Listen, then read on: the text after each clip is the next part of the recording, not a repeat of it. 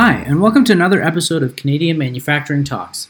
For our first episode of 2024, I'm excited to bring you Avinash Persaud, the VP at the Hardware Catalyst Initiative at VentureLab. And he's joining us to speak about some of the exciting projects happening in the space of semiconductors, its manufacturing, its ongoing shortages in Canada, and the developments happening within the country as well. Uh, yes, Avinash, thank you for reaching out and you know being available to speak to our subscribers at uh, Canadian Manufacturing. You know, it's clear recently, especially in the last year, global chip sales are already rising, and the U.S. has made you know uh, some significant investments in uh, semiconductor manufacturing. What does this mean for Canada, especially since we know that it takes 10, 20 years to see the effects of semiconductor manufacturing domestically? I, I think uh, that there's broad impact to anybody anywhere in the world. So Canada's no different. Uh, in fact, uh, it, has uh, been posited, and I, I, I, support the view that uh, you, you will not be a G7 country if you don't have a strong semiconductor sector. Uh, so even if you're not involved in the semiconductor uh, industry or even peripherally, let's say, let's say you're in the restaurant industry, you're still impacted by the semiconductor in, in uh, sector, the criticality of what it brings uh, to the economy, uh, how important it is to uh, to people's lives. Uh, it, it's very significant. And what the US has recently done by a significant achievement is already having an impact in Canada as well the Bromont sector where they uh, do advanced packaging, uh, flip chip uh, packaging, and so on is is already aligned to that. There are other opportunities for us in Canada to support uh, the U.S. semiconductor uh, investment. So I, I, I would say there's definitely direct and derivative benefits for us.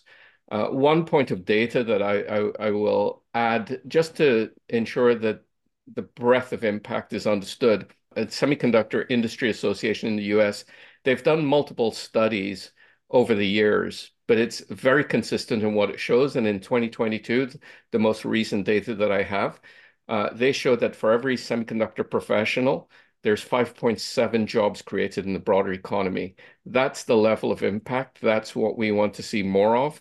Uh, and we believe uh, that with our investment in EV battery technologies, uh, there's opportunity in power semiconductors, and these power semiconductors fall into the category of what they're called compound semiconductors.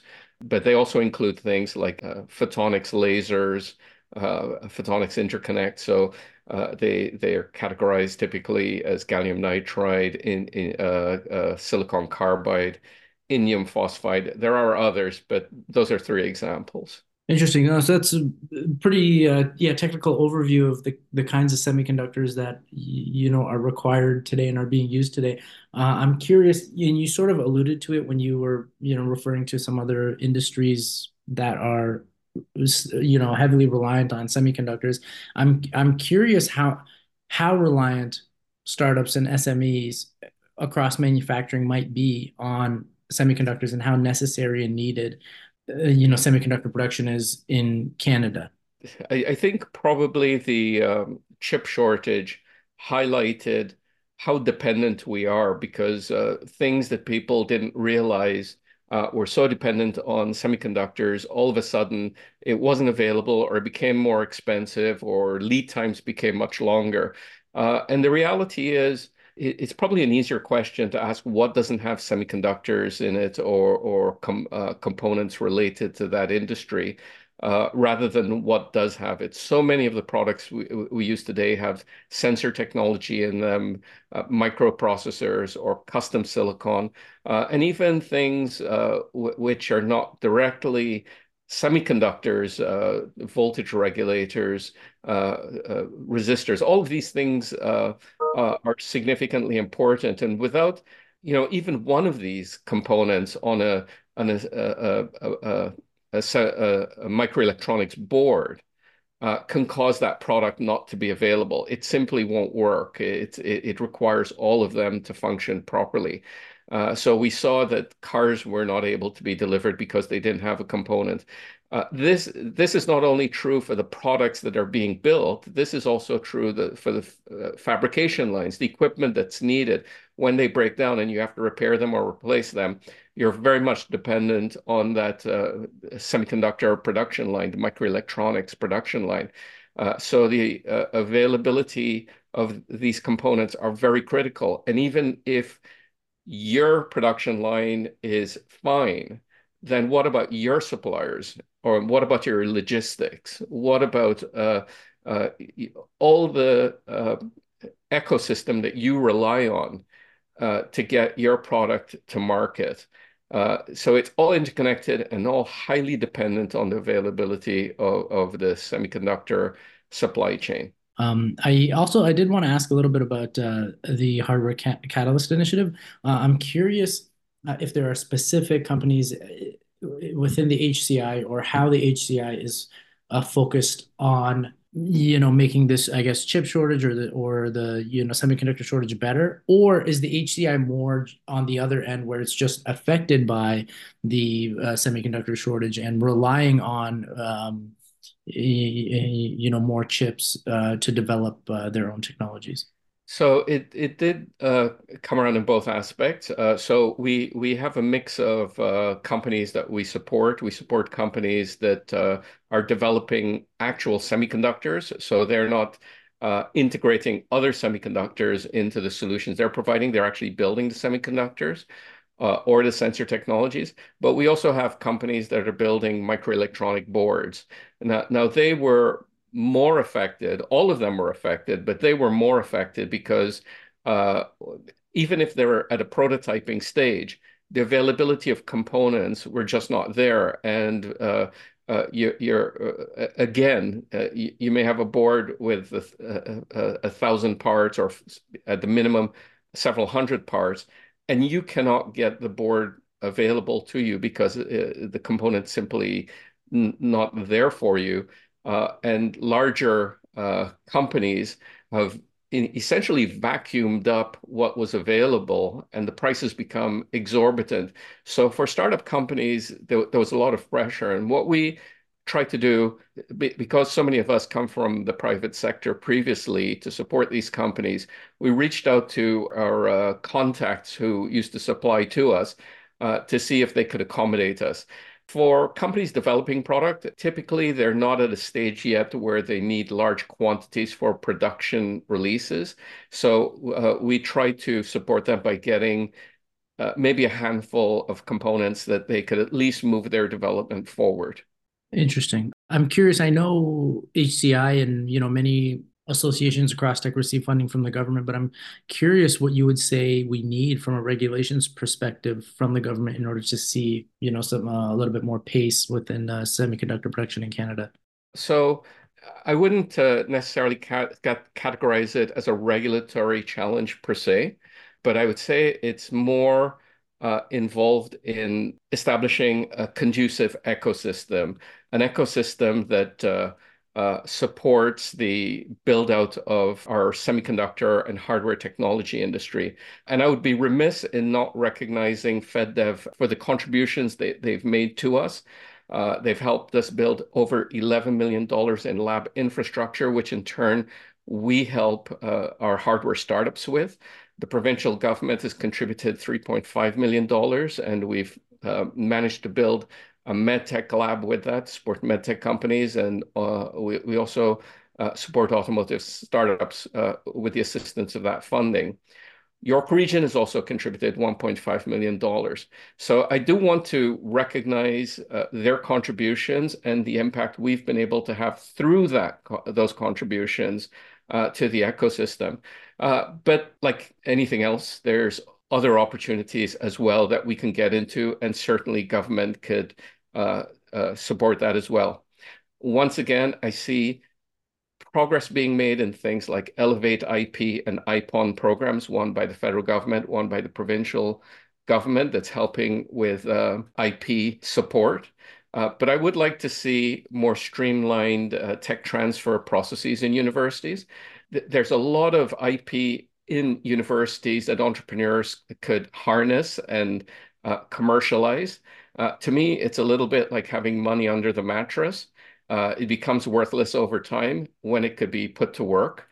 So I, you know, every university has its own mechanism, and some are doing it better than others, but none are doing it the same. So it's a little bit of a labyrinth for uh, entrepreneurs who are looking to leverage that IP to, to commercialize it. Uh, and the universities don't often have the same sense of urgency that our entrepreneurs uh, have. Time is an absolutely critical asset or liability, depending on how you look at it. It's certainly important for them to get their product to market in the shortest time possible. Uh, and getting hung up with uh, tech transfer processes causes a lot of difficulty. Uh, then the broader opportunity is certainly in the fabrication side, and I mentioned compound semiconductors. I also mentioned the number of jobs that are related to that. And I also mentioned that countries without a major semiconductor industry are unlikely to be within the G7. So it's not the case that Canada is going to be able to put the similar level of funds that the US has invested in there it is neither necessary nor is it wise for us to replicate uh, entire semiconductor fabrication supply chains. This is not what I would recommend, what anybody who is knowledgeable about the industry would recommend. But what we need to do is to look for the critical fabrication opportunities and put put our investment in there. Because when you're part of that, then as I was mentioning before, uh, when you're putting together uh, uh, microelectronic systems, you need co uh, components and you need them from wherever they're available. So you'll be part of that critical supply chain. Uh, it, we just have to determine what are the ones we want to be involved in. Uh, and compound semiconductors is definitely an area I see opportunities. MEMS technologies, these are technologies uh, that are related to sensor development. So like microphones within laptops and smartphones or like the blind spot sensors or the gyroscope in your phone. Those types of technologies, we also have the opportunity to get involved in fabrication there. Uh, and uh, we do have a Teledyne DALSA in Bromont uh, area that's producing that kind of technology. Interesting. No, I'm my next question sort of has to do with the your comment about building a better bridge between the technologies and universities and um, um, entrepreneurs. Uh, I'm sort of curious how the that those entrepreneurs uh, within that semiconductor manufacturing space can separate itself from some of the other more lucrative, more sexy software or other kinds of tech that are trying to attract talent from universities. I'm wondering if HCI or um, you know, some of the companies within that semiconductor space, uh, what they're doing to separate itself to, I guess, uh, alleviate, you know, that labor shortage and attract talent. Well, you're absolutely correct on the labor shortage side of things. Uh, Deloitte uh, issued a study recently that uh, projected a global shortage of over 1 million semiconductor professionals by the end of this decade. Uh, so th there is a that that need is being faced by every country, and Canada is no exception again uh, in that regard. Uh, Canada, I would say, has a pretty healthy immigration policy when it comes to technology professionals. Uh, I would certainly like to see um, emphasis being placed on semiconductor professionals in particular, so not just technology professionals, but semiconductor professionals. Uh, I think that's valuable. Uh, I'd also like to see both uh, government and universities align on effective policies for encouraging professionals going into engineering or even thinking about going into engineering uh, to consider the opportunities in this area. And I think it's an industry, government, academia uh, engagement along with ecosystem partners like ourselves that can help uh, change that narrative. Uh, th this again is extremely important for us because without that vibrant ecosystem, uh, we don't have the opportunities also to not only uh, help our um, entrepreneurs start up their companies with the talent they need, also companies looking to establish in uh, in in Canada, the story becomes much more compelling if we have the talent. Uh, if there's one, if the, if if we want to look for the number one uh, distinguishing factor that's going to make the difference between a, a healthy, vibrant semiconductor sector or not, I would say it's going to be the availability of talent. That is vital. Uh, we're fortunate at HCI that uh, we also have a startup visa program. So for uh, foreign direct investment uh, companies that we support, uh, we also have the startup visa program that we're able to support specific talent that is necessary uh, to support those opportunities. as you probably gather within Venture Lab, within the HCI program, we don't only place a very narrow focus on the support of entrepreneurs in the hardware sector. That is our certainly our core raison d'être, uh, but we also are looking to uh, create the policies and ecosystem in the broader sense that is beneficial to everyone and ultimately our uh, startup companies. So we're looking to try to have that impact by uh, communicating with stakeholders how vital this is and what it means to the future of Canada. It, it seems like there's some progress, but I really hope it continues to work. You know, um, um, in terms of you know attracting talent and everything.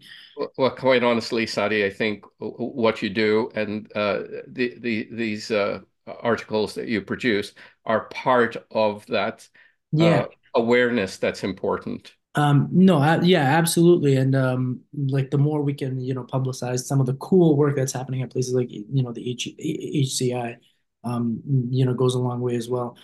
Sort of, I did have uh, like one last question. Um, how the uh, these semiconductor technologies that are being developed, where they're being used uh, within manufacturing, or how they're being used within uh, manufacturing, where are you seeing uh, the, these semiconductors uh, being used? Uh, one, once again, if we look at it in the context of manufacturing, we see it across the across the board. We're uh, we have companies in our uh, ecosystem, for example, that are developing technologies for autonomous delivery of, let's say, work in progress. So whether that be components or, for example, there, there's a greenhouse, uh, Cyberworks Robotics, one of the companies in our ecosystem, is, has developed uh, autonomous vehicle uh, technology uh, that can be retrofitted to non-autonomous uh, uh, vehicles. Uh, so they can get fertilizers from one place to the next, plants from one place to the next uh, without human involvement. that can also be done in warehouses and, and so on. So we, that's one example. robotic arms, quality control inspection system, another company that we work with, Autometrics, has developed AI inspection technology. So as welds are being done, uh, they are inspected as the weld is being done, so not after the fact, but whilst the weld is, being created. So there's a lot of technology uh, available. However, like most things for manufacturers, it's always what is required for your customers, what's required for your product, uh, what are your competitors doing, what what are what's happening in the ecosystem, uh, and awareness uh, you, always want technology to be the servant of the business, not the master. You don't want uh, technology for technology's sake. So it's always important to understand what the technology can do for you. And, and there are very many strategies, I would say, that you can use to effectively uh, get the right technology, speak to your peers, speak to people not only in your local area, but uh, uh, globally if you can.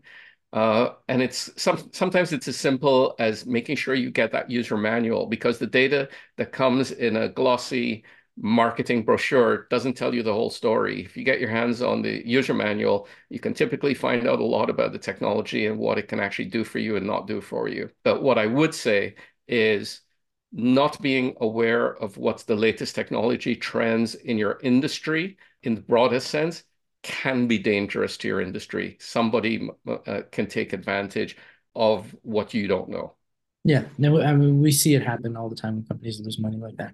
Um, I guess one last question, I guess before I let you go, I, am curious if you're worried at all about um, the possible clash, if at all, between the uh, semiconductor manufacturing production and the federal government's focus on clean tech and clean energy and uh, you know focus on electrification. And i say that because um, obviously there's a huge mining cost associated tangentially at least with the you know semiconductor production. There's also you know a large environmental cost that goes along with it.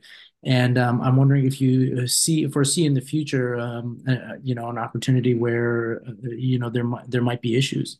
Uh, I, I don't think uh, it's going to be a situation where it's one or the other. I think, yes, we have to be mindful of the environmental consequences and make sure that we're doing the right thing to be responsible to the environment. That that you know that was uh, I I used to work uh, a significant part of my time in in Asia, uh, and you could see the environmental consequences. Uh, but as these countries became uh, have become more prosperous, uh, the people themselves have insisted and, and uh, policymakers have followed with uh, more environmentally conscious policies. I'd say that we have to do the same uh, ourselves. But I'd also say that uh, as much as this causes challenges, technology is also an opportunity for clean tech and environmental uh, opportunities, uh, responsible opportunities. So, for example, let's look at uh, LED light bulbs. The average incandescent light bulb uh, wastes over 95% uh, or thereabouts uh, of its energy in heat. It's one of the most wasteful technologies out there. And LED lights, and we've got such a variety of them out there, are way more efficient than that. So if we look at technology. Uh, we've got a company called Blumind uh, that's uh, de developing very power efficient AI semiconductor technology, extremely low power requirements for AI process. Uh, and those are the types of technologies that we're thrilled to see coming to market because they can reduce power consumption. They can be part of the solution and not part of the problem it'll be very interesting to see uh, as well uh, as the year shapes up. I think that takes care of you know all the questions that I had. Uh, uh I feel like uh, you know this was a great discussion. I feel like I learned a lot. Uh, ha- happy to have the discussion, Sadi. And if if in future you want to discuss more, please reach out to us. We're, we're yeah. very happy to engage, and yeah. we look upon this as part of the opportunity to work with you to spread the awareness.